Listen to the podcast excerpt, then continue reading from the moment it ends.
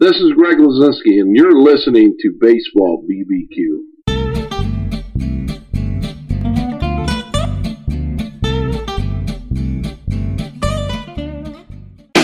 Hi, this is Gary Mack of the Mets Musics Podcast, and you're listening to Jeff and Len on Baseball and Barbecue, one of my favorite podcasts, and I know it's one of yours too.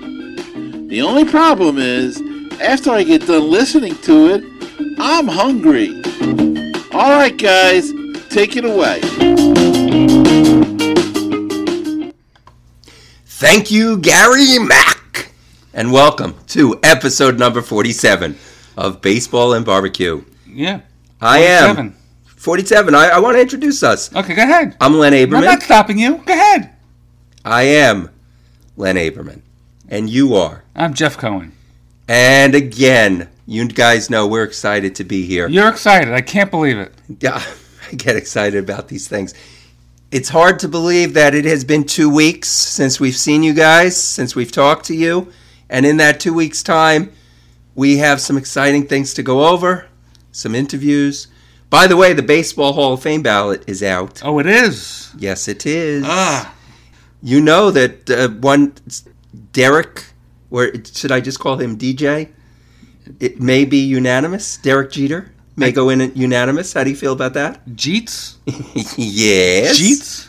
So the Baseball Hall of Fame ballot is out. I don't even know that we're going to have time to talk about it on this episode. I, I don't know why I'm bringing it up other than like to know what you guys think. And then uh, if we don't get time on this episode, we'll talk about it on another episode. But I just think it's, I mean, we have time. They don't re- announce the results Until January. January. Right. So we have a, so much on this podcast that we don't really have time to go into it. But just to mention it. And if you have any thoughts on that, give us a call. Give us a call. 516-855-8214. Email us baseball and barbecue at gmail.com.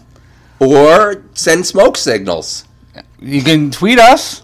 Our Twitter Twitter address is at baseball and BBQ. No more smoke signals. No, we, more, we don't. no more smoke signals. How about carrier pigeons? How about in- Instagram? okay, Instagram. baseball and barbecue. Barbecue's all spelled out.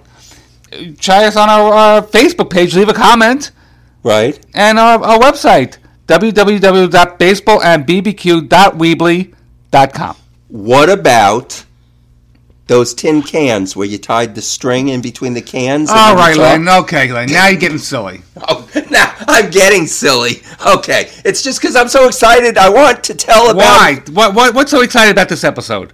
We had the opportunity to speak with none other than Barry Lyons. Barry Lyons, former Major League Baseball player. That's right. Anytime you get to speak, anytime we get to speak to a former Major League Baseball player, I get excited. yes. I so do I. He, uh, I, I really enjoyed the interview.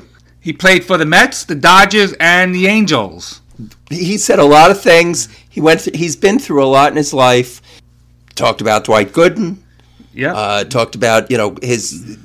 his struggles Yeah. with addiction. He's been through the uh, uh, the horrible hurricane of Katrina, That's right. and he has come out a better man. Yeah. And he is uh, uh, was a delight to speak to, and we can't wait for you to hear an interview. So let's listen right now. Okay. To say this man is just a former Major League Baseball player only serves as a brief moment in a life that has seen and been through so much. Yet, after all he has been through, he has persevered, and Baseball and Barbecue is honored to have our guest, Barry Lyons, joining us. Barry, welcome to Baseball and Barbecue. Well, thank you guys. It's great to be on with you. I've uh, had the pleasure of listening to several of your podcasts, and uh, I'm honored to be one of your guests, and uh, looking forward to to sharing with you tonight. Thank you. Thank, thank you, Barry. Barry, first of all, how, how's life going with you now? Life is good. I've really been blessed in so many ways. I'm, I'm uh, very fortunate to have lived a life that uh, has been through uh, many ups and downs, uh, to say the least. But I- I've had uh, a childhood dream lived by becoming a Major League Baseball player, and I've uh, experienced so much uh, in this lifetime that uh, I just love sharing uh, the highs and the lows, goods and bads, and uh, hopefully uh, my my legacy uh, will will last, and and others will be encouraged and uplifted by uh, my testimony, and certainly being able to share tonight and visit with you uh, tonight is, is part of that uh, sharing of that of my testimony, and it, it, it's just an honor uh, to be on with you guys. And uh, I, life is good, God is good, and uh, I'm uh, sad that baseball season is over. I enjoyed uh, the postseason, and and I was entrenched uh, into the World Series and for various reasons, I'm I'm happy uh, with the Washington Nationals winning it. Uh, David Davey Martinez was a teammate of mine and a friend of mine, Oh, and so I, I, I if the Mets weren't in, uh, I was uh, I was happy to see the Nationals win and, and that organization win, uh, which obviously uh, originated in Montreal and was one of our top rivals during the time I was with the Mets. So uh, a lot of good stories involved, and certainly, uh, like I said, sad season's over, but uh, looking forward to uh, next spring. But got a got a, a winter ahead of us now without baseball, and, and that to me is uh, a difficult time. But uh, spring will be here soon enough. Well, let's talk about Barry. What? Let's go back, way back, the where the uh, the Vaseline is on the lens, and it goes way. You know, all of a sudden you we see you as a young boy. Barry, how old were you when you finally when you thought of that you could be a major league player, or you had the dream of being a major league player? How old were you when you realized that you were uh, a little better than everybody else?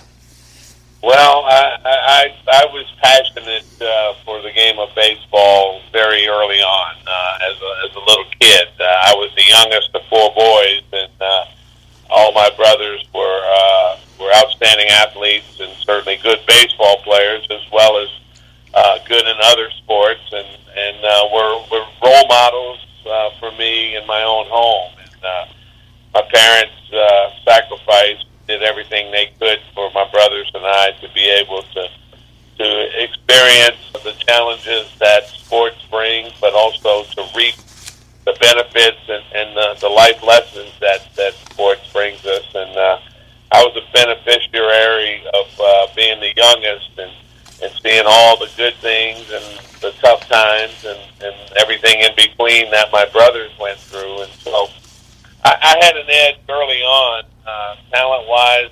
I was blessed by God with with uh, physical ability, but uh, the wisdom that I gained from following my brothers, watching my brothers, uh, being uh, a, a passionate fan of the game, uh, I was ahead of the other guys my age. But uh, in little league baseball, I, I you know, in between the ages of ten and twelve years old, I, I loved the game so much and was so moved by Major League Baseball.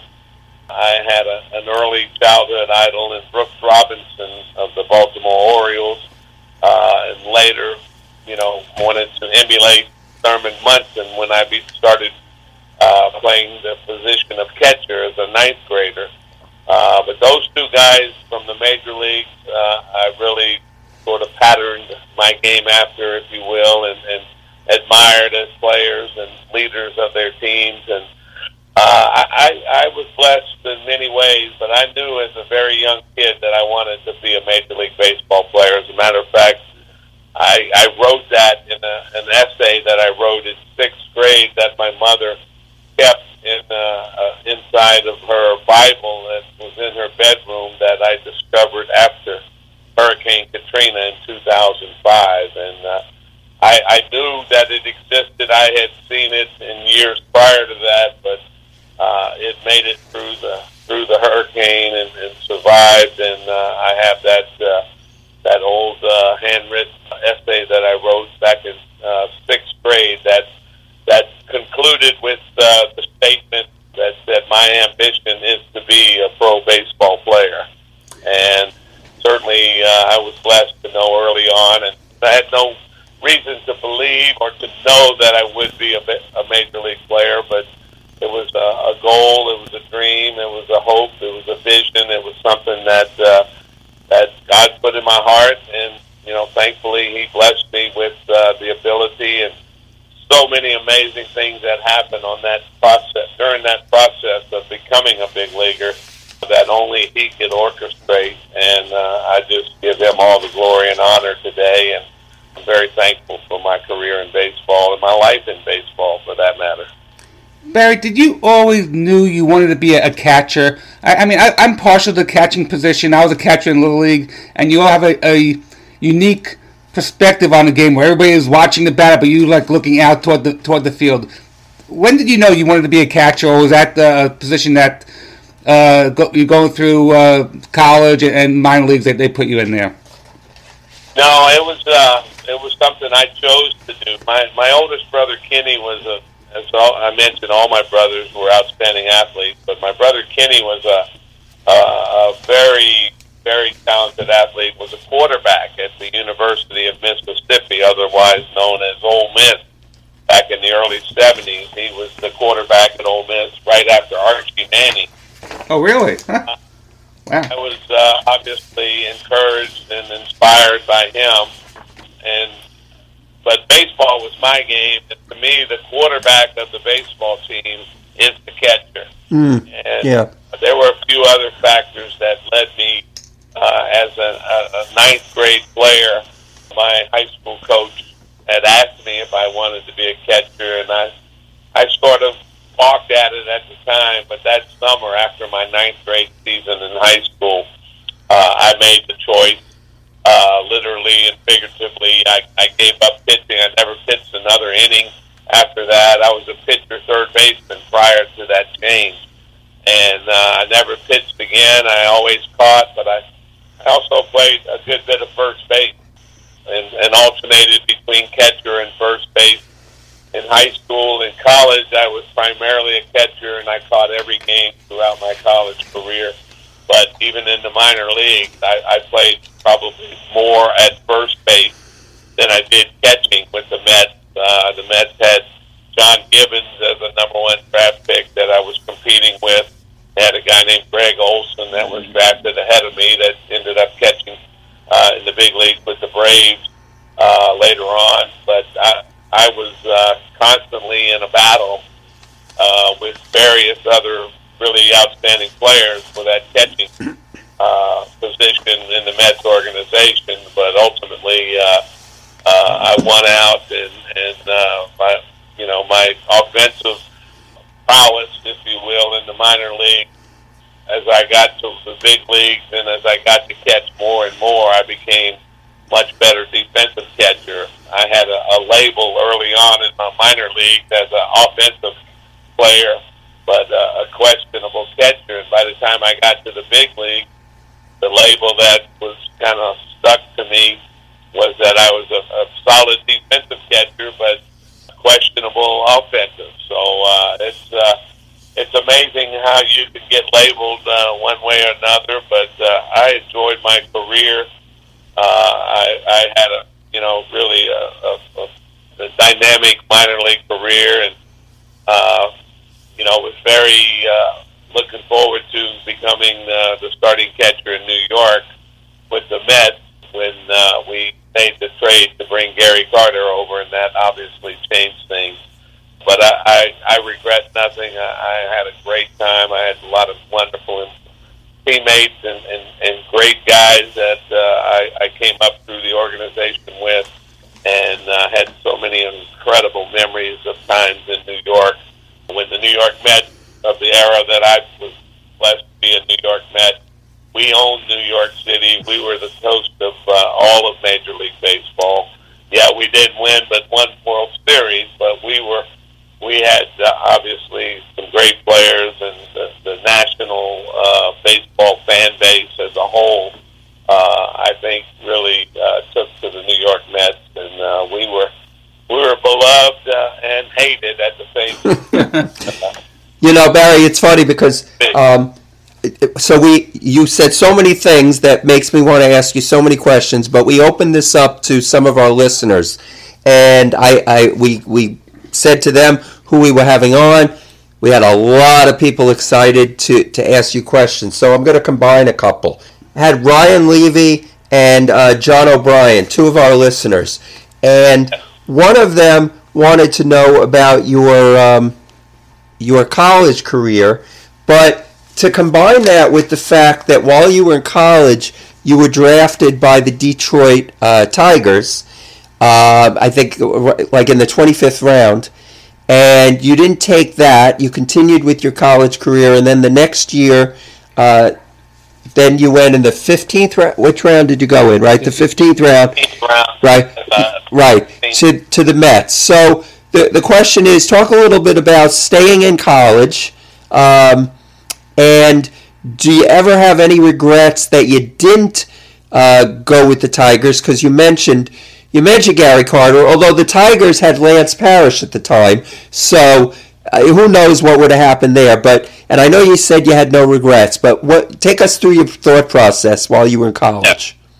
Uh, absolutely. Uh, uh, the good Lord blessed me with uh, the opportunity to play at a, a small college, a Division two college in Mississippi that had an outstanding baseball program, primarily because a wonderful man by the name of Dave Boo Ferris, who was a great Red Sox pitcher back in the 1940s, was the pitching coach for the for the Boston Red Sox for several years in the 1950s.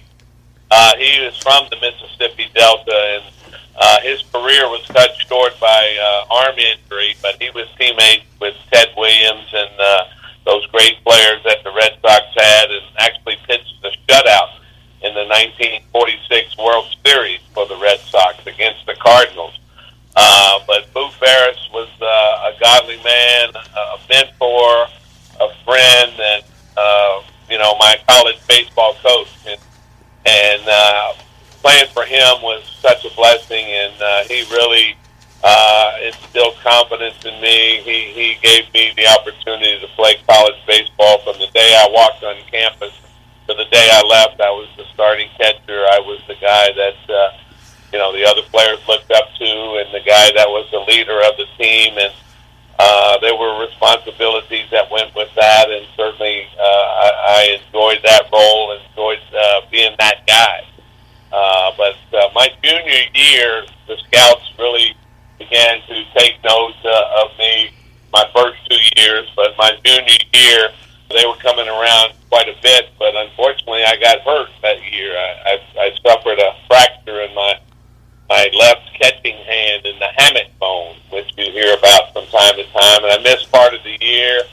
I didn't have the season that I hoped to have. Our team uh, didn't have the type of season that we had anticipated having, and then you know I did get drafted in the 25th round, and I was a little discouraged about that.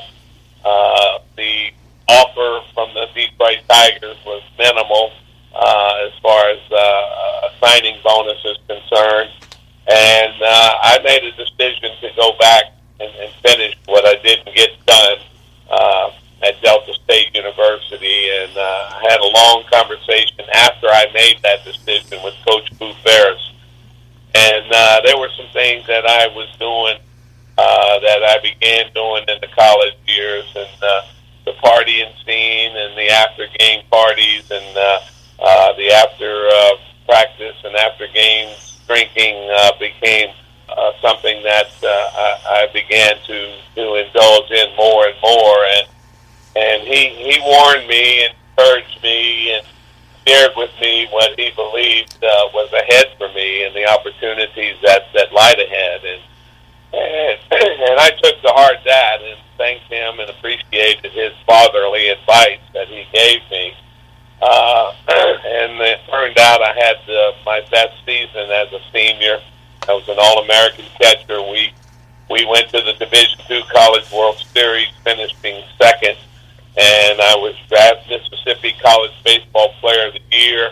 Uh, so a lot of things really went my way that year, and then I was drafted 10 rounds earlier by the New York Mets, and uh, I was thrilled about that. One, get the chance to play professionally, but two, the Mets Double A franchise at that time was in Jackson, Mississippi, uh, in my home state. So uh, it was an exciting time for me to say the least. And uh, then I went right on into my minor league career and had a good first half of season where I joined the uh, Shelby Mets, the South Atlantic League affiliate for the Mets, and became teammates with Lenny Dykstra and Mark Carreon and Roger McDowell uh, that first season, and uh, actually went to instructional league that that same that fall, uh, and uh, was roommates with Lenny and Mark, and uh, that was uh, quite an experience that uh, you'd have to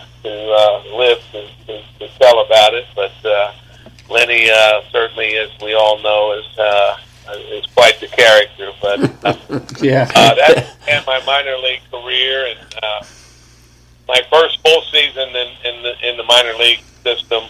Uh, I, I got injured in spring training and uh, was assigned to Lynchburg, and that was the year Dwight Gooden came exploded onto the scene. And uh, but I, I was there with Garrett, Greg Olson, who was a, a very solid defensive catcher, not a, not much of an offensive threat at, at that time, but uh, and rather than split time, they sent me back to class to the low A team, and I had a, a good season, but nothing like what I had hoped to do.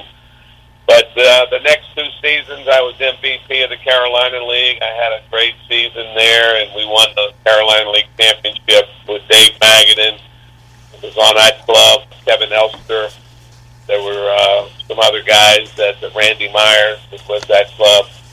And then the next year in Double A, and after that year in Lynchburg in the Carolina League Championship and MVP, that's when I was sitting uh, at a friend's house watching Monday Night Football in December of 1984 when uh, the announcement came across the screen that the Mets had acquired uh, perennial All-Star catcher Gary Carter, and my my heart nearly fell out of my chest. But uh, you know, obviously, it was a great move for the Mets. Uh, it did, you know, in, interfere in, with my progression, but you know, such is life. And uh, Gary and I uh, became friends. Uh, we, we had our moments, but uh, what a great player he was, and uh, what a great leader he was, and what a great career he had. But he, you know, it, it, it did present a roadblock for me uh, going forward. And but uh, from uh, '86 through 1990, I was a member of the New York Mets and uh, at the major league level, and had so many great moments. Yes, I would have loved to have gotten a chance to play more. Yes, I would have loved to have gotten a chance to be the number one guy more so than I than I was. But uh, nonetheless, I had great teammates. We we we were great teams. Had they had uh, wild cards back then, we would have been in the postseason every year. But unfortunately, it was just uh, the East and the West, and we came up short. We finished second in three of those years and won it two years. But it was a great time to be a New York Met, and I have great memories that I cherish. Gary Carter liked you so much that he followed you when you went to Los Angeles to the Dodgers. That was uh, that was a bit unusual. That that's a, another interesting story, but uh, um, I know we we don't have all night to talk. But uh, yeah, that was uh, that was uh, kind of crazy. I thought I had escaped uh, the shadow of Gary Carter, and uh, lo and behold, he he uh, comes back. I, I, I dare not say to haunt me, but uh, it was uh, it was you know something that. Uh, I, I I started writing a book a couple few years ago about it, and I, I've, I've hit a couple of roadblocks on uh, certain aspects of my life that I I'm uh, you know I, I I don't know if I want to go there or not, but but anyway, uh, I had some uh, as I said wonderful moments. But uh, as we all know, we all read, all have heard stories of uh, the 1980s New York Mets uh, well, not only were we talented and good on the field and and, and very brash and, and very bold and, and very confident in ourselves, but the uh, off the field lifestyle that uh, many of us were uh, were were caught in became something that uh, caused me a lot of a lot of pain and a lot of destruction uh, later on in life. Uh, addiction to alcohol and the use of drugs and uh, the partying lifestyle and that uh, several of us w- were caught up into.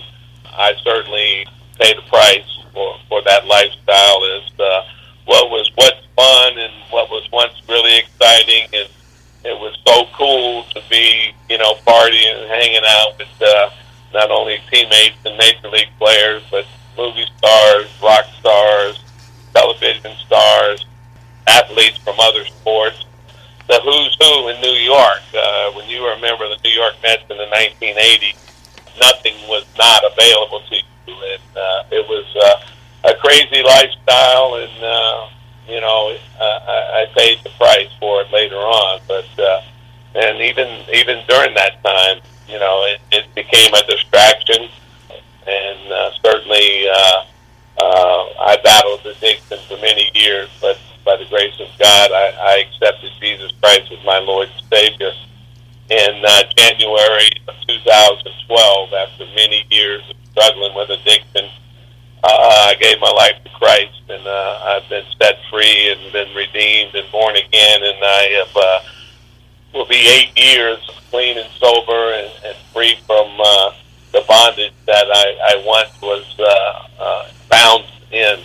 And uh, I just give God the glory, and, and I'm so thankful to be free of that. But uh, what was once uh, meant to be fun and you know exciting and, and entertaining and and rewarding and, and all of that uh, ultimately turned out to be something uh, very dark, and uh, I was in a very dark place for several years. Mm. Uh, uh, the, the, that uh, was then, and this is now, and it's uh, as uh, the Bible says in Second Corinthians five seventeen, if any man that be in Christ, he is a new creation. The old has passed away behold, everything has become new. And uh, that's uh, one of the many, many, many scripture verses that uh, I adhere to and believe in and, and, and look upon as who I am today. And I'm not that same guy. But uh, alcohol addiction and, and drug use and drug addiction is, is, a, is a horrible uh, trap that uh, so many people have uh, found themselves in. And certainly I, I I I'm one of them, but uh, I am one of the many miracles that have been freed from that lifestyle, and uh, I'm very thankful for that. Well, uh, God bless you that you were able to beat your your addiction to demons. Was, I know it was, it was hard to overcome, but you know, God bless you that you've done that. Now, uh, since you mentioned that, uh, we know Darryl Strawberry had his also uh, problems, and now he's a, a minister and uh, Dwight Gooden as as his problem, and he actually relapsed recently. Have you been in touch with Darryl at Doc recently? Yeah. You have. I, I have. I, I speak to Darryl quite a bit. Uh, as a matter of fact, it was at at our Mets 25th uh, anniversary of our '86 World Series championship team, uh, where I saw a, a, new Darryl. I saw uh, a glow on Darryl. I saw a different Darryl, and, and and it really piqued my interest. And I was still in my drunkenness at that time, and uh, like several of my other teammates, we were we were there for the party, and uh, we had a big time. But uh, then again, I was really miserable at that time in my life because of the addiction and the poor lifestyle I was living, and the choices I was making because of that. But uh, Darryl really, I saw something different in him, and it was about three months later when I when I, I you know, I, I surrendered, and uh, my life changed radically. So Darryl's been there with for me and with me from from the beginning of my transformation, and and I've I've had Darryl come speak at uh, my church here. He's been to visit and and has come uh, as he's doing traveling all over the country sharing the gospel of Christ, Jesus Christ and, and sharing his testimony. I, I do the same on a much smaller scale. I don't I don't have the name uh, or the brand that Darryl Strawberry does, but uh, uh, he and I both are, are in in the in the evangelism aspect of life where we're sharing our testimonies and trying to to lead others to Christ. But matter of fact, Darryl and, and I were in communication when, when Doc had his latest incidences earlier this summer. And uh, we had been trying to to get to Doc. I, I, I've, I've had a, a constant line of communication with Doc for, for a while now, trying to encourage him. Uh, you know, and he's had he's had the times of sobriety, no question, over the last ten years. But it it, it would come and it would go, and he just really doesn't have an accountability partner up there. He really he's tried hard, but it, it, you can't do it in your own strength. It, it's only through Jesus Christ can can one be healed from something that is, is so powerful when when the enemy gets a stronghold in you uh, and, and you're not connected to the Lord. The enemy can take you further than you ever dreamed you'd go. It costs you more than you could ever pay, and he'll keep you longer than you ever dreamed you would be. And uh, it, it it's happened to, to all of us that have, have dealt with addiction, certainly. But Dwight has fought it and fought it. He's he's sought help at times. Uh, God love him. He is such an amazingly good person, and uh, I pray for him all the time. Darryl, I thought I had him convinced to come down to Mississippi to the Christian Addiction Recovery Program uh, that uh, I went through. And Darryl has come and he's been a partner in, in this program. He's seen the good work that that this program has done and, and the miracles that have come through this program. Uh, and he went to visit Darryl uh, Dwight and, and encouraged him to come. But the next day, Doc texted me and said he was going to go through this outpatient program in New Jersey. And I last text I had with him was about two weeks ago, and he had about nine or ten weeks of sobriety. He is doing good. He is going through this uh, outpatient program in New Jersey that uh, he claims that he's he wants to do it this time. He he wants to do it for him. He wants to do it for for the right reasons, and uh, uh, you know I pray for him every day. I, I hope and, and pray that he can, but he can't do it on his own, and and uh, you know that part of me wants him to get out of New York, New Jersey for a while, and and and, and just come separate himself from from that world. I, I, I tell Doc a lot of times, and, and he kind of I don't know that he took offense, but I said, Dwight, you're not Doc Gooden no more. That guy is gone. You're Dwight Gooden, the name that your mother and father gave you. I said, you got to let go of who Doc Gooden is and who he was. He's no longer here. You're Dwight, and you have a future and a hope in Jesus Christ that you can do great things going forward. But he is just caught up in, in into that. He, he's he's trapped, and uh, I, I, I feel for him. I love him to death. He's such an amazing guy. Got a heart of gold. He, he loves uh, kids. He loves people. He loves laughing, uh, and and uh, so you know, uh, hopefully he's on the right track. Uh, I pray that he is.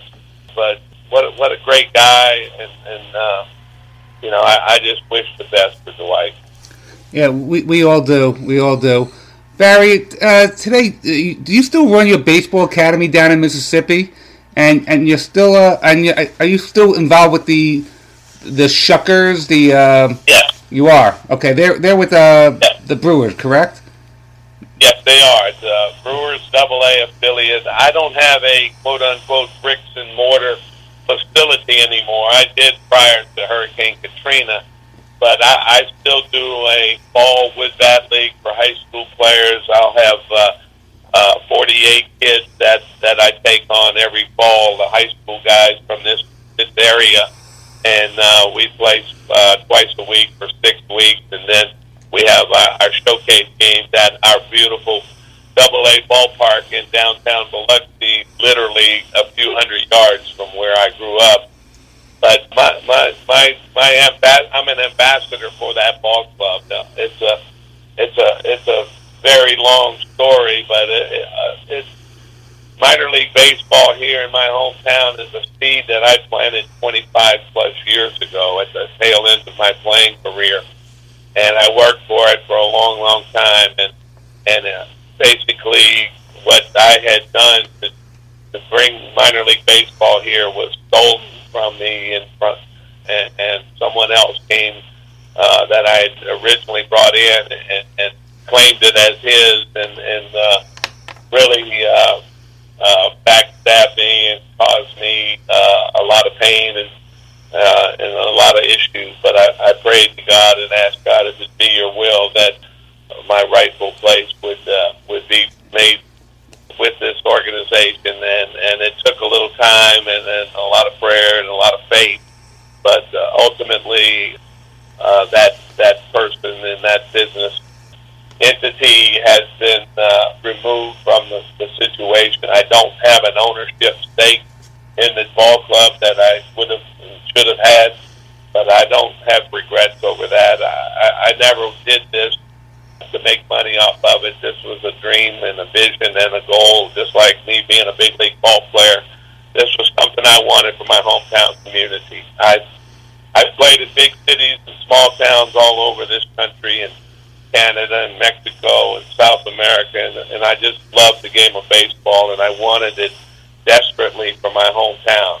And thankfully, five years ago, we got a ballpark built, we got a deal done, and uh, we've had uh, tremendous success on the field. The Brewers organization have really stockpiled some great talents that they, they have brought through here. We've had Keston Hiura, we've had uh, Orlando Arcia, we've had Josh Hader here, we've had Brandon Woodruff here. These are guys that are really making a name in the big league for the Brewers. So it, it's been been amazing. I, I do various things. Uh, I'm an ambassador for the club. I do some broadcasting. I do some promotions. I, I'm a, a liaison between the Brewers and our organization here, and and uh, I'm involved in baseball, but I'm, I'm not in it day to day.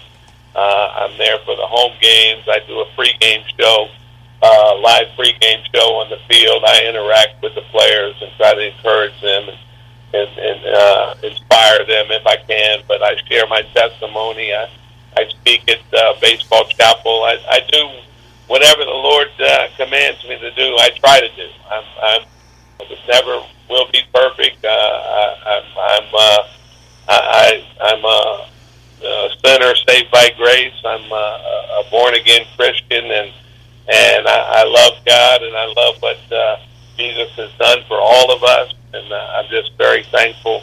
Uh, I'm humbled by it. I love the game of baseball. I love being an ambassador for for our minor league franchise here. I love being at the ballpark. Uh, I love what I do. I love uh, my wife. I have a beautiful wife and uh, a family that uh, I, love, and, and I don't get to see as often uh, as I'd like. We're kind of scattered around, but uh, I, I'm a blessed man, and uh, I'm just just uh, very thankful. Barry, the, you don't even have to comment on this, but I have to tell you the one thing you just said about we who we all refer to as Doc Gooden, and that he has to realize that he's not Doc anymore uh, that he's you know he's Dwight Gooden. I mean that's yeah. baseball is you know it was a big part of his life, but he has a, a life to live, uh, whether he does anything with baseball or not. But and and like I said, you don't have to comment. But what you said, the fact that you just said he has to realize he's Dwight, that was just I, I thought that was beautiful actually. So I just I just want you to know, I'm, I'm sitting here and I'm he- uh, uh, hearing what you're saying, and and I, we, as fans, we put these these players up on these pedestals, and then they, I think they feel this pressure to live that life, and then when they don't, it, it, it's devastating to the fans, to them and it's it's not fair to them. And and you are so right. He needs to live his life as Dwight Gooden. So, again, you don't even need to say anything to that. But I just that was a beautiful thing that you just said. It really was. Thank you so much. And uh, and uh, one more thing, you know about Doc. I mean, or Dwight, as uh, as uh, his his mom and dad gave him the name of. You know, here's a guy, what, 19 years old, that had the most phenomenal season that you could ever imagine for a pitcher uh, in 1985. And there's nowhere to go but down from there. I mean, and, and, you know, I, I'm not making excuses for Dwight, and uh, I don't think he'll make them for himself either. Uh, but the distractions and, and everything that that was going on in New York during that time period, and just all of the factors that led to, to Darryl and Dwight and, and that time frame, and, and being a member of the Mets and the success of the Mets during that time. I mean, it was a whirlwind for me as a, a 25 or an older player, uh, as a backup player, as a guy that uh, was nowhere near the limelight that these guys were in by any stretch of the imagination. But I know what it was like for me personally. I can't imagine being in that, those two guys' shoes during that time, and, and just everything that was just flying by them, and you know everything that was swirling in and around them. It's no wonder you know anybody could survive something like that. So uh, I, I don't make excuses for for Darryl and Dwight. I love them to death. They're both great friends, great teammates. Excuse me, but you know that was that was uh, an amazing time, and, and there's just so much that was thrown at them, and they were so young, and they, they were so uh, impressionable, and they were so trusting of people, and so many people did them wrong and, and used them, and, and you know they, they didn't twist their arm. I, I think you know I, I dare not, like I say, make excuses for them, but. Uh, you know, a lot of people in, in the same shoes would have made the same mistakes. And, you know, I, I, I don't fault them. You know, we, we are who we are. And God created us all for a purpose. And, uh, you know, Darryl was, was uh, very clear in, in his testimonies. Uh, you know, I've heard him many, many times uh, share his testimony, but that's what he talked. I, he didn't become a man until he took that uniform off, and he became a Christian until he came to Christ. And and, and you know, as the Bible tells us, you know, you, when you're a child, you spoke like a child, and you're, you know, but as you grow up in a man, you gotta you gotta put away those childish things, and you know, baseball sometimes allows us to to be and to live that inner child life and to have that exuberance and that enthusiasm and that excitement for it and that's why baseball is the greatest game ever. But if you're not careful, it can be a very dangerous lifestyle. Mm.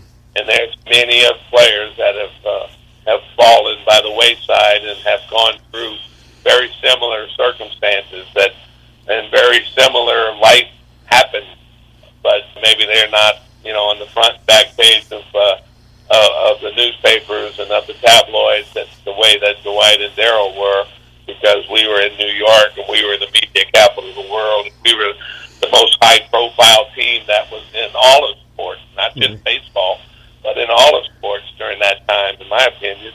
And, uh, you know, uh, like I said, no excuses, never would make excuses. But if there's ever a time and a place and, and, and, and, a, and a circumstance to, to, uh, to get caught up into, into it all, certainly we lived that, and uh, thankfully we've we've survived it. Uh, we still have a few teammates that are that are still battling it, still stuck in it, if you will. But we we're praying for them.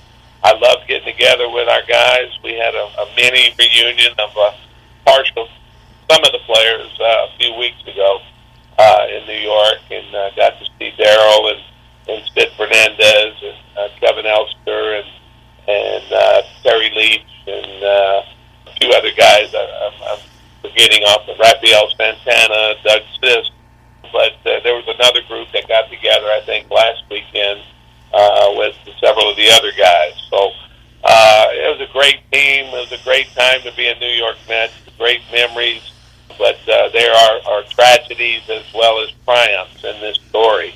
And but in the end, those who come to know Jesus know what victory is all about, and I'm thankful that I have have uh, come to know Jesus in a close, personal way because I have victory in Jesus. Now, I I know we're not going to keep you much longer, Barry. You've been fantastic. But uh, one of our listeners, Eli Abamere, he asked about your catching David Cone uh, watching his career. I happened to see some things on the internet that you and David Cone are actually friends, and and, and I guess you room together, and uh, there's an odd couple situation. Can can you tell us a little bit about your relationship with David Cone? Yes. Uh, well, you know, in the spring training of '87, we made the trade to bring David over, and Ed Hearn went to Kansas City. There were other players within that trade, but uh, it was, you know, but David came over and he just happened to be. They put his locker right next to me at Huggins Stengel Field there in St. Petersburg, and I mean, from the day we first met, the first, you know, uh, we became great friends. And uh, matter of fact, first time he warmed up in the bullpen at uh, Al Lang Field in St. Petersburg, uh, I, I I literally whipped on a couple spiders he threw me. I was in the bullpen warming him up before he went in the game. I mean, I'd never seen breaking balls like that. Of course, it was coming off the bay. There was a strong wind blowing across the field that, that, that I'm sure helped. But uh, Dave and I, that first year, we ended up uh, sharing an apartment together for part of the season. And I'm a, I'm a neat freak. I'm a, I'm you know everything's got a place. I, I've got I'm very meticulous about it, OCD if you want to call it that. Uh, and David is basically a slob, and so we definitely had some OCD and, and slob uh, battles between us. But he's a dear friend. I had the pleasure of being with him uh, when I was up in New York last week. I actually went to a Yankee playoff game and had a chance to to visit with him. He's one of my best friends in the game, and, and always, and from day one that we met, and you know, even after my playing career ended, I would always go to New York for the postseason and, and be with his family and and, and uh, Andrew Levy, his marketing agent, is our my dear friend as well, and so I, I, I've maintained that connection with David all all through the years. Matter of fact, just sent a text to Andrew today that uh, you know, when De- if David takes this uh, Yankee pitching coach job, which he interviewed for, I said I want to remind David that it's a package deal, and he's got to bring old B Lyons with him as his bullpen guy if he takes that job. But we hope so. He's he's a he's a great baseball guy.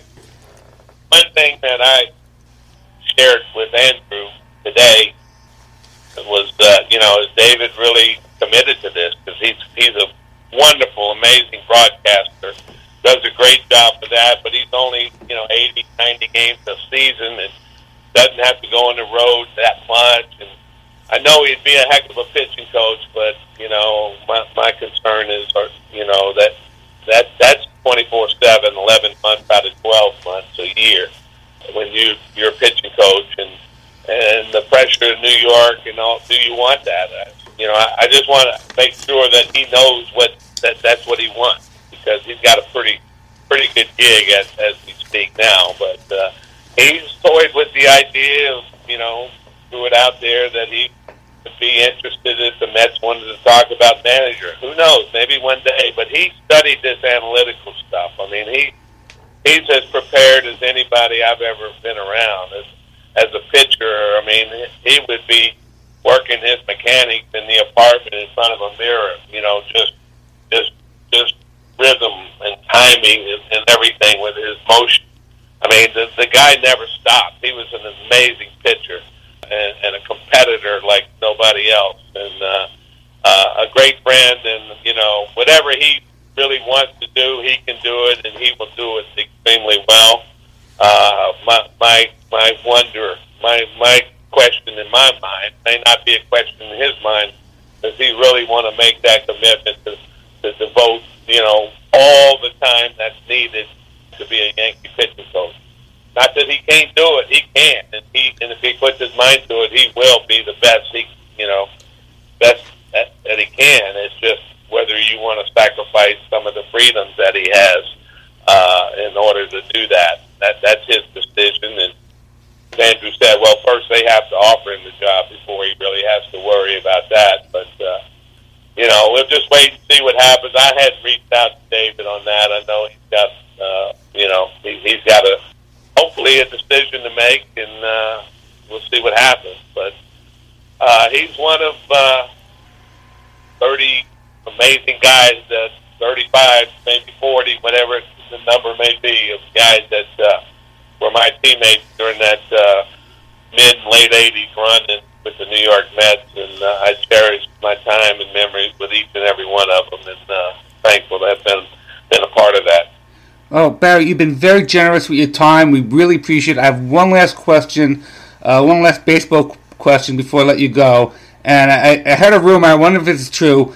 Is it true that you were the last batter to face Tom Seaver in his career? Yes. I don't know if I was the actual last hitter in that day, but uh, that's uh, a very interesting time, and certainly with all that is, you know, going on this summer with the '69 Mets 50th anniversary, and of course Tom retiring from the public due to uh, his dementia. You know, I, I'm saddened by that. One of the main pitcher, but Tom Seaver at the end of his rose when he was with the Red Sox, as you I'm sure well know, when the Mets won, when we beat the Red Sox in '86, he was uh, injured, and he never retired that winter. He never signed with anybody. He never officially retired. And then, lo and behold, our '87 season starts, and, and Doc went to rehab. And I don't know if it was Bobby O or Darling got hurt. I think Bobby O had elbow surgery, and suddenly we were short on starting pitching. And Seaver had, you know, healed from his knee injury from the year before, and I guess started privately working out. And one thing led to another, and the Mets signed him. And uh, he pitched at AAA one game, and he traveled with us and threw some bullpens, and and then we had a couple of stimulating games. They called it, uh, where we where the backup players, myself, Dave Magadan, Tim Teufel, if uh, if Wally was starting that night, and and one or two other guys would uh, come out early in the afternoon. The first time we did it was up in Montreal. We we hit Tom pretty good. Of course, you know he's Tom Seaver, one of the greatest pitchers of all time. But at this point in his life, in his career, he's not that same Tom Seaver. Let me go ahead and make that very clear. Right. But yet, he still, if he had a full spring training and a full time to work out, he still would have been a very good pitcher. But, but anyway, his he was trying to get ready in a hurry, so to speak, and, and had pitched in a while, and you know, in his forties, and uh, it was late, late uh, in his in his uh, career, if you will. But uh, so uh, anyway, we did. Uh, we hit him pretty good in Montreal, and I don't know if it was four or five days later. We were going to do it one more time uh, at Shea Stadium, and that day I had two line drives. My first two times up off of Tom, and the third time up, he threw one under my chin and knocked me on my butt. Oh, Uh, and uh, the next, very next pitch, I hit a home run in the bullpen in left center at Shea Stadium, and I proceeded to go six for six off of him. ah, And basically, he walked off the field that afternoon, and the next day at a press and was done. And they had a press conference the next day at Shea Stadium, and I wasn't there. I didn't see it live, but uh, I was told that uh, one of the reporters asked Tom Seaver, who, who in the press conference, who was the toughest hitter he ever faced, and I'm sure it was with tongue in cheek and with a, a kind of a, a, a snicker or grin, but he, he declared that Barry Lyons was the toughest hitter he ever faced. So I, I can take that with me forever. And people know the story. Some people hear of it. Every year down in Mets fantasy camp, uh, I'm fortunate, blessed to be invited to that for the past seven or eight years. Every year that we have that bowl session with all the campers, uh, Howie Rose one, seems to always want to bring that story up because Howie was there witnessing it, and every time I see him, he remembers. Remember that day with Seaver? Obviously, I'll always remember it, but you know what a what a you know. The more I've watched, I saw the documentary on Tom that Fox did the other night. yeah, They actually showed him that day on the mound. That they didn't show any of the action that was going on or any of the other participants, but I think they just showed that as the last time he was seen in a Mets uniform. But uh, what an amazing guy! What an amazing career he has! What a you know just a, an icon in New York sports to say the least. And to have that little bit of you know that little uh, asterisk there at the tail end of his story of his career. You know, I mean, it, it was it was nothing official, but uh, it's certainly a memory that uh, that I cherish uh, and and uh, something that uh, you know it, it it it brings a smile to my face. But uh, I, I don't know that Tom would ever remember it or, or you know follow it. Well, uh, Barry, we thank you for that. For that, uh, thank you for joining us on Baseball and BBQ. God bless you. God bless the work you're doing down in, in Mississippi. I know you uh, were very involved with the aftermath of Katrina and and the uh, bringing baseball back to Mississippi. And we thank you so much for joining us. It was a pleasure, Well, pleasure talking with you. yeah, Thank you, Barry. thank you guys so much, and uh, thank you for what you guys do, man. I I, I love what you guys are doing, and and, and uh, allowing people a platform to share their stories. And uh, I, I I can't thank you enough for for uh, allowing me to be a part of this tonight, and, and for allowing me to share my story. Uh, and uh, and you guys have been very very kind, and, and I wish you guys the best. Thank you, Barry. thank you, Barry. Have a great night. Yes, sir. You too. All right. Bye. Bye. Len, I really enjoyed that interview with Barry Lyons. It, it, it, I find his life fascinating. Yeah, I did too, and it's just it's it's so interesting to hear about his life inside baseball, outside of baseball, as well as the the players that we know. Like he said about Gooden, you know, we know him as a player. Barry knows him as a person. Hearing that was it was terrific. It certainly was, and the way he is controlling his demons, it's always every day's a battle, and he's just coming out so, so well. He's an inspiration to everybody. I, I really think he is. He's terrific. Yeah, it just it doesn't matter what you do in life. There, it people are people, and just you know, he was a, a major league baseball player, but at the end of the day, the career ends, and he's just a person, and and just the the time that he took to talk to us was really enjoyable. Yeah, and again, thank you, Barry Lyons. Thank you for joining us. Yeah, thank you very much, Barry. And if you have any questions or any uh, comments on it, please give us a call, 516-855-8214. Email us, baseball and bbq at gmail.com. Even leave a uh, comment on our Facebook page. What do we have next, Len? Well, again, I've said it time and time again. This podcast, like we just had with Barry Lyons, gives us the opportunity to meet fantastic people, to talk to them. Sometimes we get to meet them in person, and in this particular case, we did. So, Jeff and I are trying to do a what would you call it? Barbecue tour. Yes. Right? Yes. We could say that we started with Greg Luzinski, but that was uh, that could be our spot number one when we went to Bull's Barbecue. Well, why don't we do that? Okay. And now we had the opportunity to go to a place called Smok-Haus. It's S M O K hyphen H A U S. It's in Garden City, New York, and it was worth the trip. They are, right now, they're celebrating their one year anniversary. And we met with Manny Vumvarakis. What? How did? What? Who did we meet with? Manny Vumvarakis. Say that ten times fast. No, don't do that. and uh, hopefully I'm I am saying the name correctly. But Manny was just fantastic. Again, great guy. We sat with him.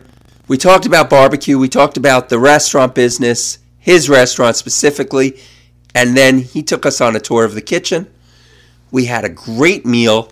Brought out, us out all sorts of different foods from there: wings, uh, brisket, ribs, pulled pork, pulled chicken. What? Yeah. What? Um. Oh, port. Porchetta. Right, porchetta.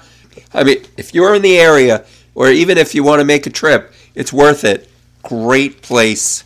Right, and if you want to go email them or uh, visit their website, it's www.smok-haus.com. It's S M O K dash H A U S dot com. And their address is 7 12th Street, Garden City, New York. You gave their phone number? 516 986 8568. And now, let's hear from Manny. Vumvarakis. Baseball and Barbecue is extremely excited to be here with at Smok-Haus Barbecue in Garden City, New York, with none other than Manny Vumarakis.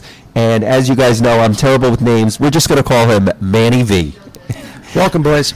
And we, so Manny, one year, right? One year, November, this restaurant, right? That's right. November 14th is going to mark our one year anniversary. Fanta- Happy anniversary. Thank you. And uh, we are actually celebrating, that sounds weird to say, but we're celebrating two years in December. and they said it wouldn't last. So, Manny, um, Long Island, New York, New York um, in general, not exactly uh, known as a barbecue mecca. Uh, that's changing, though. It is changing. So, how did you start this whole thing? I mean, becoming a, a you know this barbecue pitmaster uh, on Long Island. Well, it started probably about 15 years ago, heading upstate to uh, Hancock, New York, with some pals, primarily for weekend getaways and then hunting trips. Um, it was an interesting bunch of guys, but they were all foodies, and as a group, we had a lot of talent, um, culinary talent. So we would whip up all this fantastic food, and one of the, one of the guys there um, would was a passionate, you know, pit master, um, uh, and we started smoking up on a simple Weber kettle, and you know, I, I fell in love with the whole approach of just cooking with wood and um, just you know using time and low temperatures to kind of allow the meat to get very tender, and little by little, that kind of that passion really grew into an obsession. I learned as much as I could on my own, and then I looked for proper tutelage and reached out to Myron Mixon, Right. who I um, you know I have a lot of respect for, the most winningest man in barbecue. I went and trained with him at his compound in Unadilla, Georgia, and then committed to using his equipment. So a lot happened over those 15 years, but that's how the trail kind of came about. Now, why Garden City? Why Long Island? Why are we here? Well, I spent almost 20 years in capital markets, mostly trading derivatives for various banks and hedge funds. So it's a wasn't the tr- I guess traditional transition from one career to another. But I was passionate about the craft. I was passionate about food, and I had an idea that was in the works for about three years to turn around and first offer an amazing product done in a traditional way, but to also offer it in a format and setting which is kind of approachable. We can kind of offer it for customers in a quick service format and also in a full service format. So we're a little bit of a hybrid, which is a little unique. You know, for lunch we have customers coming in here really on a, they need to get in and out in about 15 minutes. If you go to a barbecue restaurant, that doesn't necessarily work. Um, At least not around here. Maybe in Central Texas or you know in the South. So we wanted to give them the ability to kind of walk the queue, cafeteria style, grab some grub, sit down and eat. Now, at night, when the tempo slows down a little bit, we really wanted to give customers the ability to be able to sit down and get full service, get drinks, get, get uh, cocktails, and what have you. So that's how it all came about.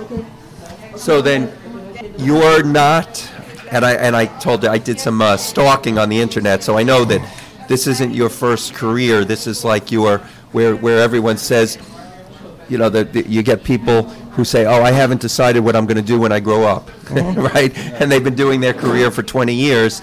And so this was basically a change for you. This was a major change. You went from financial to the restaurant business. Right. I mean, look, I loved the time spent managing assets. I have some of my best friendships with guys and gals that I worked with. But as you get older, you do a little soul searching. And what I, I got to a point in my life where I said, well, what mark do I want to leave from here on in? Okay, I made some contributions to capital markets, and I wanted to see what the next, you know, 50 years were going to hold for me. And to open up a restaurant, and you know, whether from concept to execution, is an just an enormous amount of work and effort and a lot of a lot of psychological soul searching. It's not it's not an easy uh, feat. So I decided that if I was going to do this tr- or make this transition, it would have to happen when I had s- some energy and stamina. So I said, okay, you know, talk to my family, you know, and then committed to myself, and we decided to go forward. And That's it's a did. deep financial investment as well. It is. To, before you open, to just to convert the place. I don't know what this building was before, uh, but it, was it a restaurant? Was it set up for a restaurant? I'll give you a little history. So this building used to be the garage for the hearses. So we are right next to uh, Fairchild's son's funeral home, who is the landlord, and they, um, guess you know, back in the day when there was a fleet of cars, they needed it for garage space. I don't remember when, but probably 15 plus years ago, they decided to turn this space into office space, and I believe on a, a law firm had it for a decade until that they decided to move out, and then the landlord decided to gut renovate the building and introduce a, a retail presence. We, when we found out it was on the market and available, we proposed a restaurant which is a separate project. You know, opening up a restaurant that didn't exist as a restaurant is a, is a you know a substantial amount of work, just local permits and approvals, whether it's from the health department or from the village. But you know, it we we just kind of hunkered down and did the work, and about nine or twelve months later, it was done. Let me ask you about your cooking style, your equipment that you have back there. You, you, what type of smoker or what's your style of cooking for for this this place? That's you know style. You know, we want to develop our own style, but it's a traditional American barbecue. Now, you know, re- regional barbecue, whether you're in Texas, which primarily beef, or where you're in the Carolinas, which is pork. Right. You know, here we have all different meats. Um, we, you know, we smoke with a traditional stick burner, and our, you know, we ha- we buy a blend of wood that's been seasoned or aged, really, which is predominantly oak, but we have some maple and uh, we have some apple, and you know, so there, there's other woods that are prevalent in the area. So we're not limited to just cooking with pecan, for example. You know, like you said, the every state, you know, the major barbecue states, the Carolinas, Texas, uh, you know, right? They all have. So they either have specific meats. You know, Texas is beef, and the Carolinas is pork, and then you've got some areas that have lamb. You know, and even mutton, right? What type of lamb, right? Um, and then, of course, there's sauces. You know, some places have the vinegar based, and some have the tomato based, and some have the mustard, and, and you know, some are dry with the rubs and, the, and all that. So New York is considered, you know, it's always called New York's the melting pot, right? So you have to, you have a distinctive style, or maybe you don't even have a distinctive. I mean, you, the influences that you can take, you can do whatever you want with this place. How do you determine, you know, I'm going to use this kind of sauce for my ribs or this for or even the meats how, what what how do you determine that like You know, you hit the nail on the head, uh, Len. New York is the melting pot of the world, okay, at least definitely in the U.S. And when coming up with a menu, you know, one way I could kind of describe our menu, we have traditional American offerings. So we got brisket, we've got pork, we uh, we have ribs, we have wings. But one way I could kind of describe it is, you know, traditional American barbecue meets ethnic street food. So our, I guess our individualized meal offering, um, which I think is a fairly affordable, uh, I guess daily, you know, staple for individuals coming in, and it was kind of done by design. We, if we take a list of protein, which is all smoked, our pulled pork, we have some smoked chicken, we have some chopped brisket, we have some porchetta, we have some shredded beef. These are all offered either in a barbecue sandwich with some coleslaw and pickles, but it could be put in a pita sandwich, and now you've gone Greek or Mediterranean. If you put tzatziki on it, it's a Greek offering. If you go hummus and tahini, which we also have, it's a Middle Eastern offering. You could have a burrito sandwich. Now we have a Latin influence. Okay, you can have a rice bowl or a salad bowl, something a little healthier, something gluten free. So we really have, uh, you know, on a, on a very simplified basis, customers can come in and eat barbecue. Which what is barbecue? Barbecue isn't just meat with sauce. Barbecue is something cooked low and slow, where you get the flavor of the wood in the meat, and you just can enjoy the craft. Um, but you could come in and have a different dish, which is really a, a base protein with some, you know, uh, I found when I was doing research and what does it take to make some pork carnitas or whether it takes some chicken gyro, it's it's there are some unique spices that may be just for Greek, but most of them have a core of three or four different spices.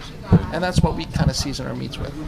And that's what gives us the ability to be uh, uh, an offering that has that has reach to all different cultures. You know, you'll come and you may even notice it later today. You have customers from all different walks of life, uh, socioeconomic classes, and ethnicities coming in here whether you want to do something that maybe more touches more on a pack rim basis or something that's unique to just Italian culture, we have it. We're here at the Smok-Haus in Garden City, and I, and we're in the afternoon. It looks like the place is starting to fill up. Mm-hmm. Lunchtime. What is the very popular dish? What, what, what do you what are customers buying at this time? They're buying a lot of uh, rice bowls, salad bowls, and sandwiches. It's easy to eat. It's fairly affordable. You know, you come in, you get a rice bowl with some, let's say, chopped brisket on it, and you get some beans, some coleslaw, some collard greens. You could you have a little bit of, you know, pickled onions on there, and now you get a full meal, and you're in and out, you know, 12 dollars. Okay, but if you have the time and want to sit and get your rack of ribs with mac and cheese and and some Cajun corn, you can do that. Our most popular items across the board are the traditionals. People love the ribs and the brisket. Our wings are probably some of the wing, the best wings that I feel in Long Island. I, or you know, I hope that one day they can be recognized more on a state basis. We got beautiful wings that we smoke for about one and a half to two hours, completely cooking them to temp, and then we uh, blast chill them. You know, we're going through let's not go into numbers, but a, a, a, um, a lot of um, we go through cases and cases of wings a, week, and when it's time to serve them, we just literally just flash fry them to crisp up the skin, warm them up, and then um, you know then we'll coat them. Uh, our most popular rub is our dry rub, primarily because it's just a delicious blend of spices that aren't very very hot. It's, it's got a little bit of a spice, but not you know more on the heat scale but we also offer buffalo. We offer Korean coating, uh, barbecue uh, sauce, and then we make a mango habanero, which is very hot for those that like the heat. Now, you get a place like let's go to Texas, right? Mm-hmm. Franklin's Barbecue, famous mm-hmm. barbecue place. It's known for the people waiting in line. They wait in line at dawn, basically, mm-hmm. and somebody comes, takes their order. They they move up, they get what they want, and when they sell out, they close. Mm-hmm. But but restaurants here in New York, they can't do that. Mm-hmm. And not only that, but he's making like okay, brisket is a staple. Mm-hmm. But then certain days he's making ribs. Certain days he's making uh, ma- turkey breasts. So he has different things he makes. But you're making everything every day, mm-hmm. and you have to have enough so that your customers don't come in and, and are disappointed. But yet at the same time, it's not like you can it's not like somebody comes in and says, "I, I want to have ribs." You ran out, and you could just put you, you know, ribs on. Well, okay, you got five hours to wait. So how do you figure out? I guess being the restaurant business, you have to figure out how much do I need? How much will be left over? I mean, you don't want to end the day and have all this food left over, and yet you don't want to fall short. Right. Uh, it's, not, it's not easy. Um, it took a while to get to the point where we could judge demand. And if you kind of check so our social media sites, you know, the, early on, customers uh, uh, their biggest complaint was I showed up at 8:30 or 8 o'clock and they were out of ribs or they were out of brisket. You know, we do run out. We don't run out of a lot of things every day, but It's that's just the nature of barbecue. It's not like a burger you throw on a grill and then five minutes or six Right. minutes later it's done. It, it just took a while to get to this point, and you know, food and inventory management is one of the key skills to be able to kind of run this business right. Um, and when we go back there, I'll give you guys a tour. I'll show you how how we cook it, where we hold it, um, and how we offer it when you go on the other side. Yeah, because you know people think you know you, you have a good product, right? Somebody says somebody says to you, "Wow, your ribs are really good. You should you should open a restaurant." Oh yeah, that's a good idea. But what people don't realize is it's not just having this great food product. There's so much more that goes into it. The, the planning of of the, and and that's got to be something that you know made you a little crazy in the beginning. Maybe still does. I don't know. uh, inventory management, getting the right product out, serving it um, uh, in the right way. Um, you know, it was a, was a little bit of a learning experience. I mean, I have family that have been in the uh, restaurant business for 40 plus years, so I did get help on logistics.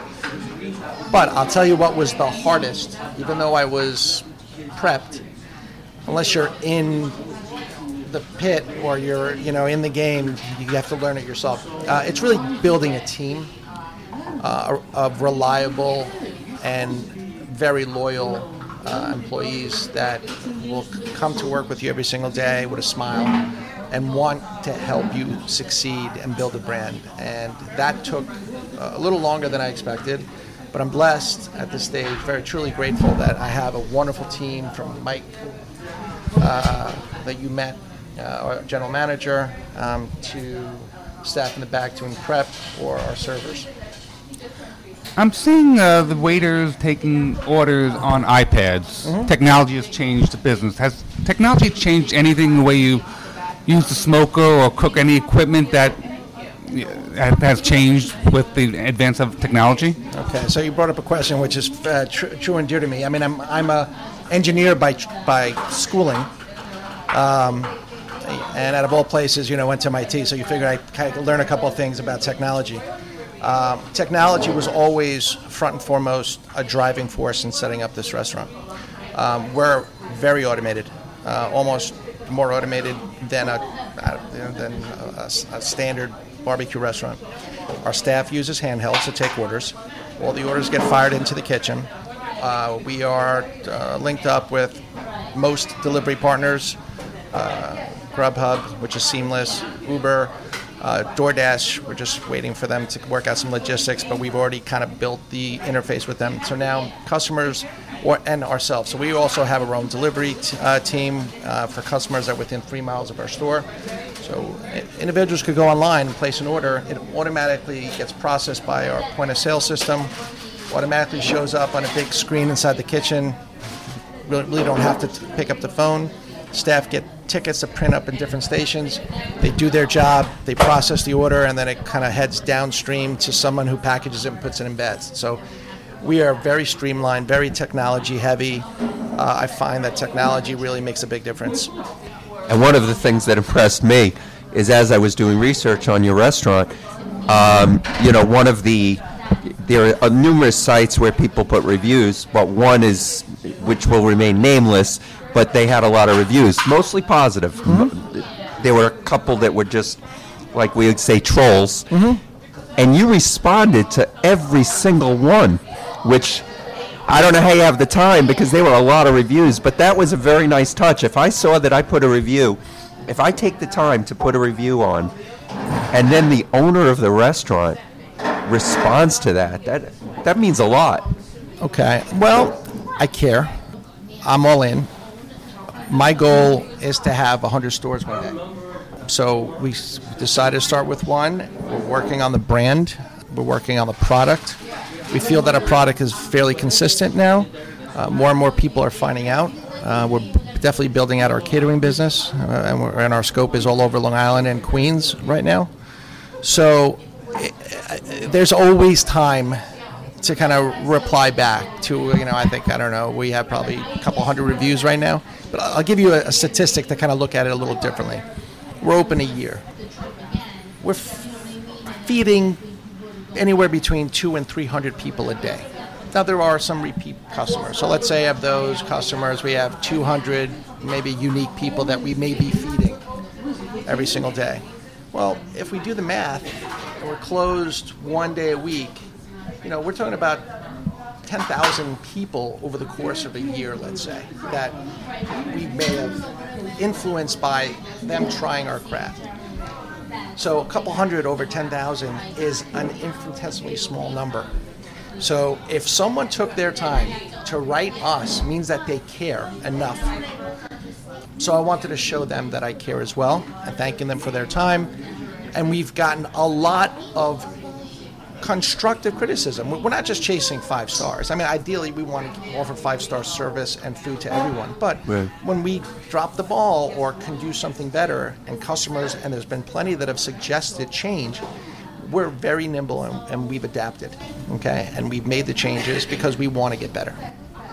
It's amazing to me that you you basically you started as a backyard cooker Mm-hmm. and now you have a restaurant and could have numerous ones after this. It's just Mm-hmm. it's wild. It really is. It's it's it's the dream, you know. Absolutely. And and the fact that you you, you went to Myron Mixon Mm-hmm. and it, tell us a little bit about Myron Mixon actually because he's he's you hear different things about him. He comes off as one way on TV, but I hear that in person he's very different. He is one of the nicest people that I've had the pleasure of working with. Very funny, sarcastic, but very, very talented pitmaster.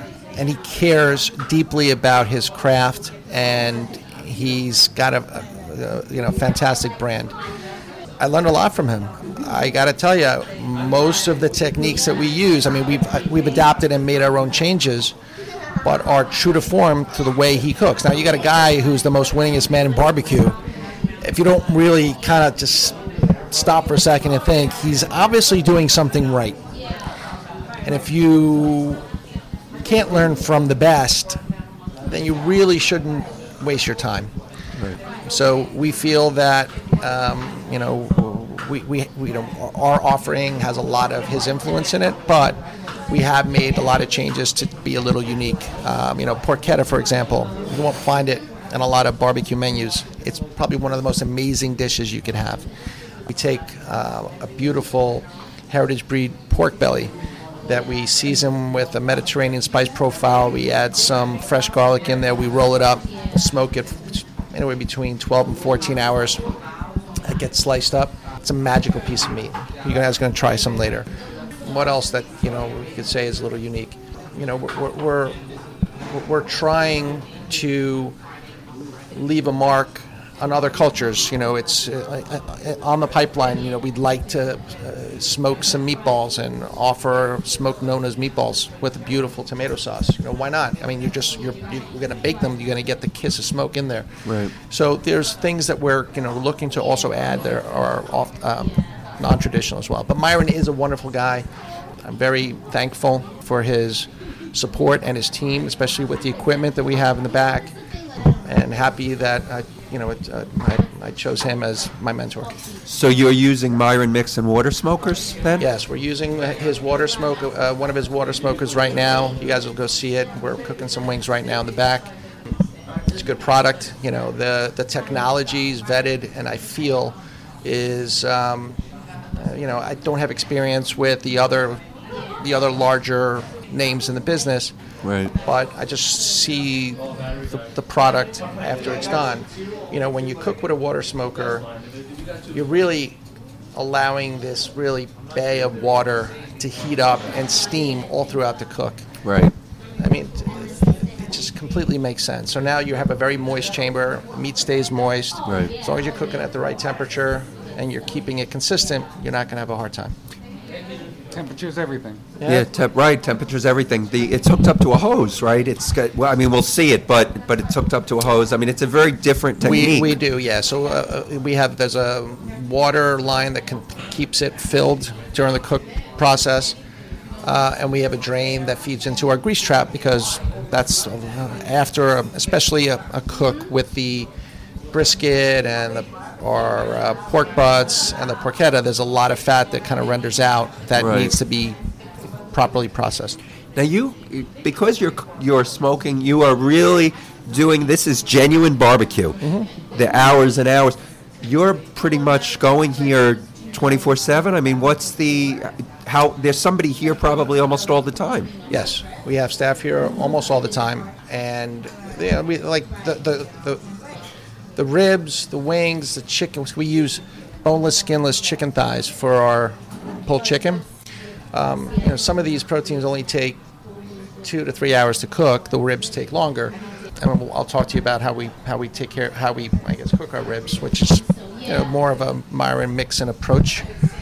But the it's the big meats that take 12, 14, 16 hours, and those typically go on at night.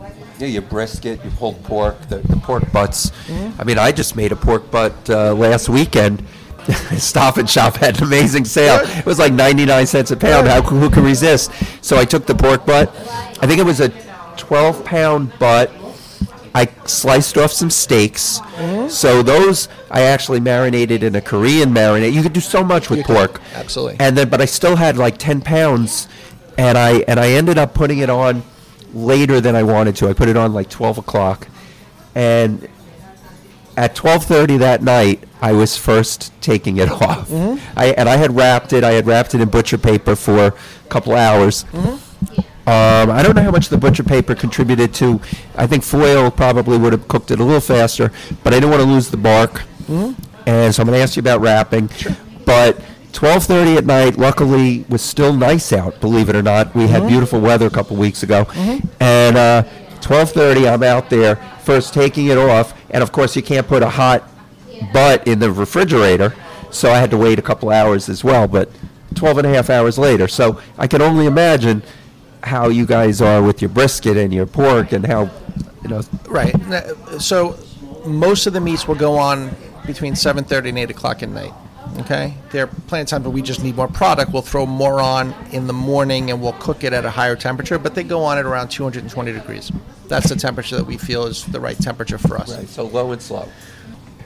in the morning, for example, let's say anywhere between 8 and 11 o'clock, depending on the size of what we have in there, we start pulling for doneness, like the porchetta doesn't need to be wrapped. They're the, in pork belly, so it's rolled, so it's got uh, a little bit more, um, I guess, resiliency, uh, so it won't dry out as much.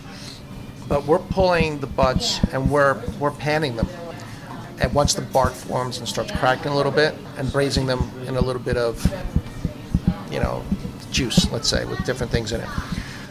And then where the briskets get wrapped, um, again, we use prime briskets. You know, we pay up because we feel it just come, comes across in flavor for for our offering. Um, they get wrapped. We've done butcher paper. We use tinfoil. That's just easier for us. And they get wrapped till they're completely done, and then they get hot held for service.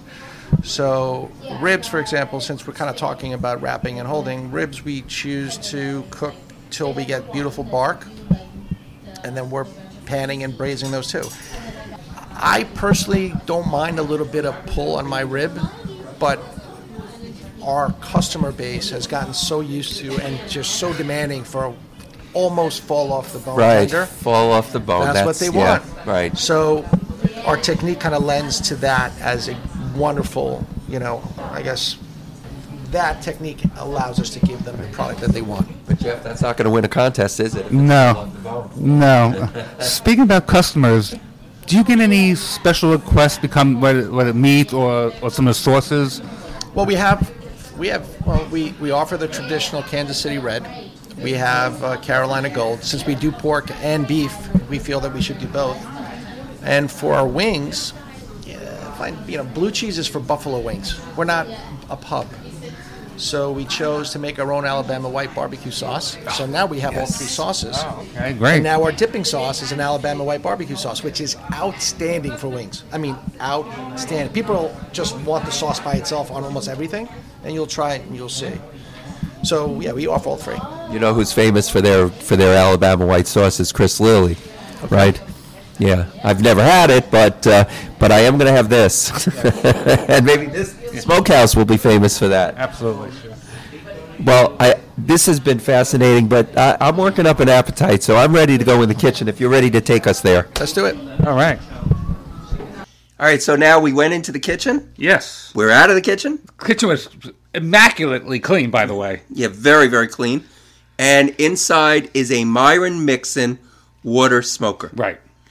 which, uh, I mean, you can buy a, a Myron Mixon water smoker for home use, Uh-huh. uh, which, but this is for uh, commercial, industrial use. Right. It's huge. Huge. Yes. And he's, it, it, it seems like they're running it almost 24 7. When we went, he, it was filled with wings. it was. It was. I don't know how many wings, but it was full. Yeah, and well, we probably ate half of them. I mean, it was so. they probably had to restock, but it was amazing. And then they're running, they're running. They they've got their briskets in there, their ribs. I mean, they got everything going in there. I don't know how they do it actually. well, Manny does. Yeah, That's why he's the restaurateur, and we're not. right. Because I think he needs. I, I think somebody. I think he might need to get another smoker. That's all I'm saying. Because after this podcast, I the the uh, amount of more people that's going to go there, he may need to move to a, a newer location or expand. Yeah. Right. Well, well, we're hoping he does.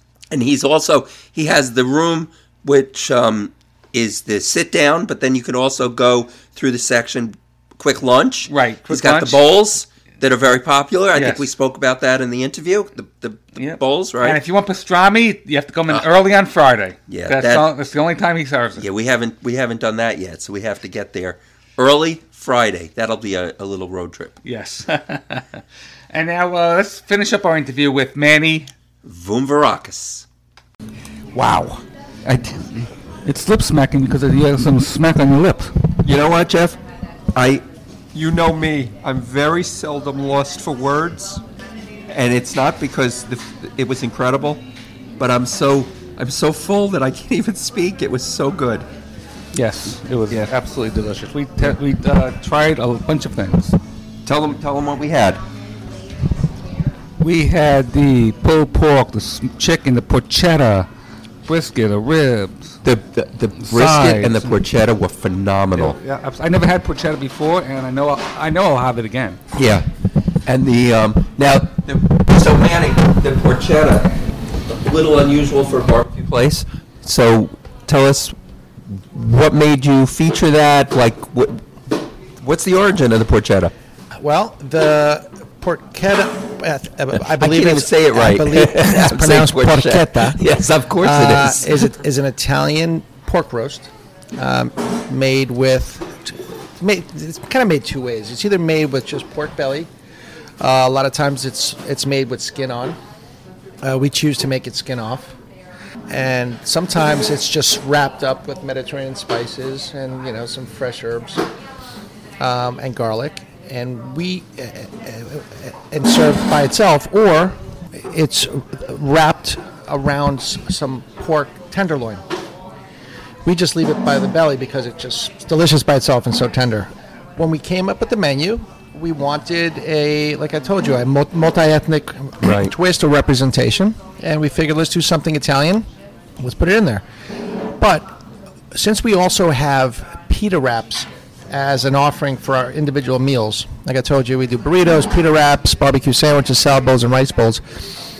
I figured, won't how about if I make some porchetta and slice it up and put it in the pita sandwich with tzatziki, tomatoes, onions, and if you go traditional, some French fries, and make the best pork gyro sandwich you've ever ever had. Right. And we do that, and it's outstanding because the porchetta is delicious and smoky and tender, and it's just pork. Sometimes you go get a pork uh, souvlaki or porkito, Right. and that's just from pork that's been marinating and just been put on a grill. So we feel that we do something unique.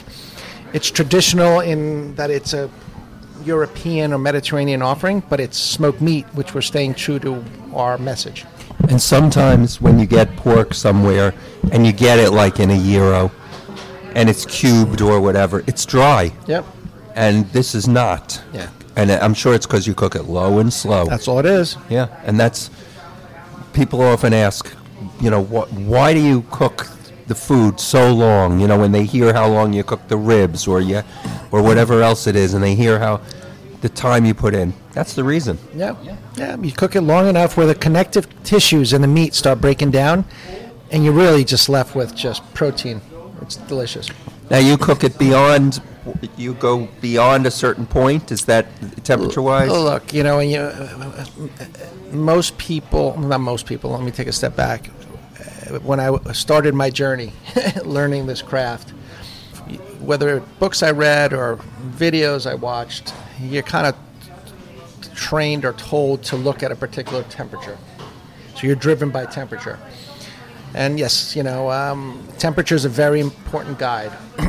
uh, medium rare is 125. Chicken is done at 165. Now, when you start talking about the briskets and the bigger meats and the pork, pull it at 198 to 205. I mean, at the end of the day, temperature is important, but as you get better uh, at, at smoking meats, it then becomes uh, judging the feel of the actual protein.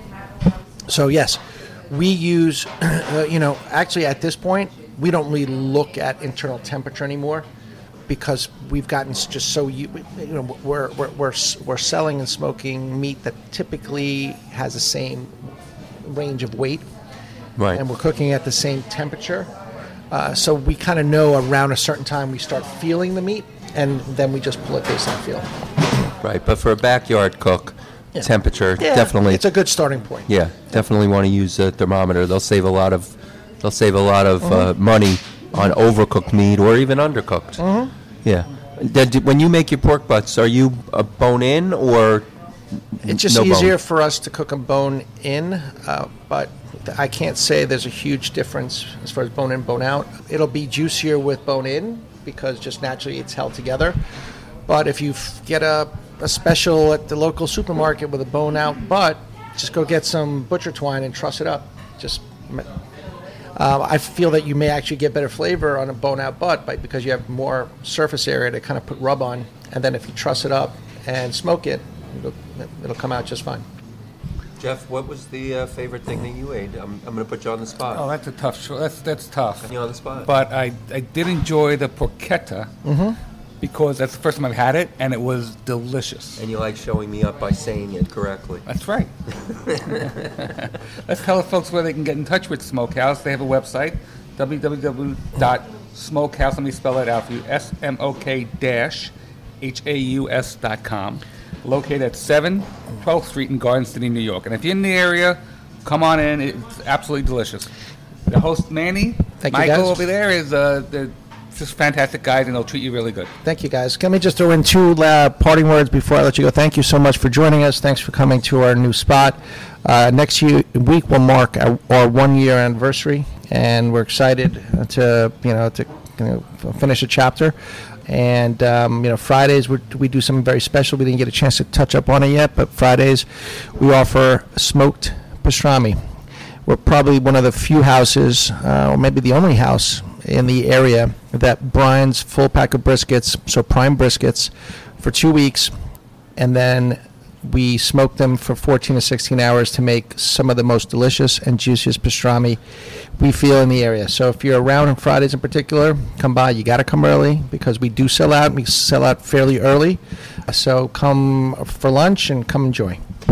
Okay, so we're not ending this because, yeah, we've got to talk about the pastrami. Can people call up ahead and order s- pastrami to come pick up? Or they? Yes, they can call up and order pastrami to pick up, and we are we do that. Uh, there, we've s- we've saved product up until evening. I mean, last night, someone came and had uh, dinner at 7:30 that we reserve pastrami for them because they called ahead of time. That's all. I would imagine this area, big pastrami. We, I mean, there's a restaurant around, you know, called Pastrami King. People love their pastrami with a good rub on it. Oh, it's there's nothing better. That, that that's true. The brine, two weeks you Two brine weeks. it for. Yep. Wow. Okay. Well, we know what one Friday what we'll be doing. Absolutely. So, th- Manny, Manny, again, thank you. thank you very much. We greatly appreciate it. It was great meeting you. You too, guys. Best of luck. Thanks. We get so, Leonard, have you uh, digested your food yet? no, still, uh, still a little bit, uh, a little bit full, uh-huh. but I'll get there. Okay. So, Jeff, this podcast is running a little longer than a little longer than usual. right, a little longer than usual. But guys, there's no rule that says you can't pause it, come back. Wait, there's no rule? There's, I, I thought there was a rule. well, there is a ruling podcasting that you can oh, pause. Okay. It's it was just made. Oh, I was not aware. It's an official, new official rule. So because we just we wanted to get both of those interviews in, and we didn't want to split them up. We didn't want to do part ones and part twos. So I'm glad we got them both. And now, a little tease. What they call in the business a tease. Yes, the business. And what business is that? Uh, it's, our, podcast business, I guess. There's no business like podcast. Okay, I'll stop. Thank you. Okay. Thank you. And on behalf of our audience, we thank you. So tell us, give us a tease. Well, our Hall of Famer of the day is Oscar Charleston. Oscar McKinley Charleston.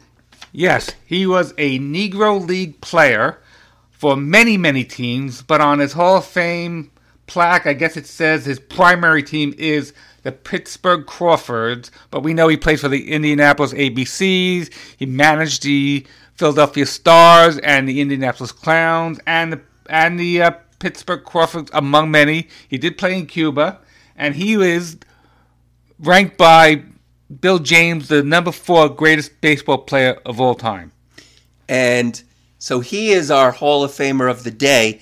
And the next podcast, we have an exciting interview, again exciting, with none other than Jeremy Beer, who wrote the book Oscar Charleston, the life and legend of baseball's greatest forgotten player. And we spoke to him all about Oscar, all about his writing the book. I mean, again, next episode. Yes, but let me read his Hall of Fame plaque. Oscar McKinley Charleston, Negro Leagues, 1915 to 1944. Rated among all time greats of Negro Leagues. Versatile star, batted well over 300 most years. Speed, strong arm, and fielding instincts made him a standout center fielder, later moved to first base. Also managed several teams during 40 years in Negro League Baseball. Now, he was one of the best. Right. He was compared to Ty Cobb, Babe Ruth, Tris Speaker, all rolled in one, says Buck O'Neil. And when Buck says, when Buck speaks, Right. you know, when he is, uh, you know, the, quite the authority. Yeah, that plaque doesn't excite me. His, you read this book, and you will want to know even more about him. He was an incredible center fielder. He was an incredible base stealer. He was an incredible power hitter. He could he could do it all. Manager Right. and scout. Yes. And who did he uh, scout for the major leagues? Roy Campanella. Roy Campanella. So next, that's next time on baseball and BBQ. So for now, this is Jeff. And Len. See ya. Oscar Charleston. Because of his awesome power and barrel chested physique, many call him the Black Babe Ruth. Because of his hitting, speed, and take no prisoners approach running the bases, many call him the Black Ty Cobb. To which his fans can only point out, excuse me, Babe Ruth or Ty Cobb was the white Oscar Charleston. Good hitter, good hitter, good hitter. Uh, the fans was tickled to death when he came to bat. Charleston was one of the greatest ball players that ever lived. Indianapolis's Bill Owens and Chicago's Bobby Robinson are both in their 90s, but the years have not dimmed their memories of playing with or against Oscar Charleston in the Negro Leagues. Owens is an all purpose infielder, Robinson is a slick fielding third baseman, recalling a player who did everything memorably. Greatest fielder you ever seen. Yeah, he could look like know where the ball was going. He'd go right to that spot and turn around and catch the ball. He could do it all. He could hit, run, field, and throw. Born to Tom and Mary Charleston on Indianapolis' Near East Side in October 1896, Charleston's first exposure to Negro League baseball came as a bat boy to the Indianapolis ABCs, one of the first organized black baseball teams, sponsored by the American Brewing Company in the early 1900s. At age 15, Charleston talked himself into the Army, serving in the Philippines, developing his athletic skills in baseball and track. His discharge in 1915 brought him back to the ABCs as a rock hard 5'11, 190 pound left handed power hitter and speed demon. And through the next several years, always among the leaders in batting, home runs, stolen bases, and coming up huge in big games.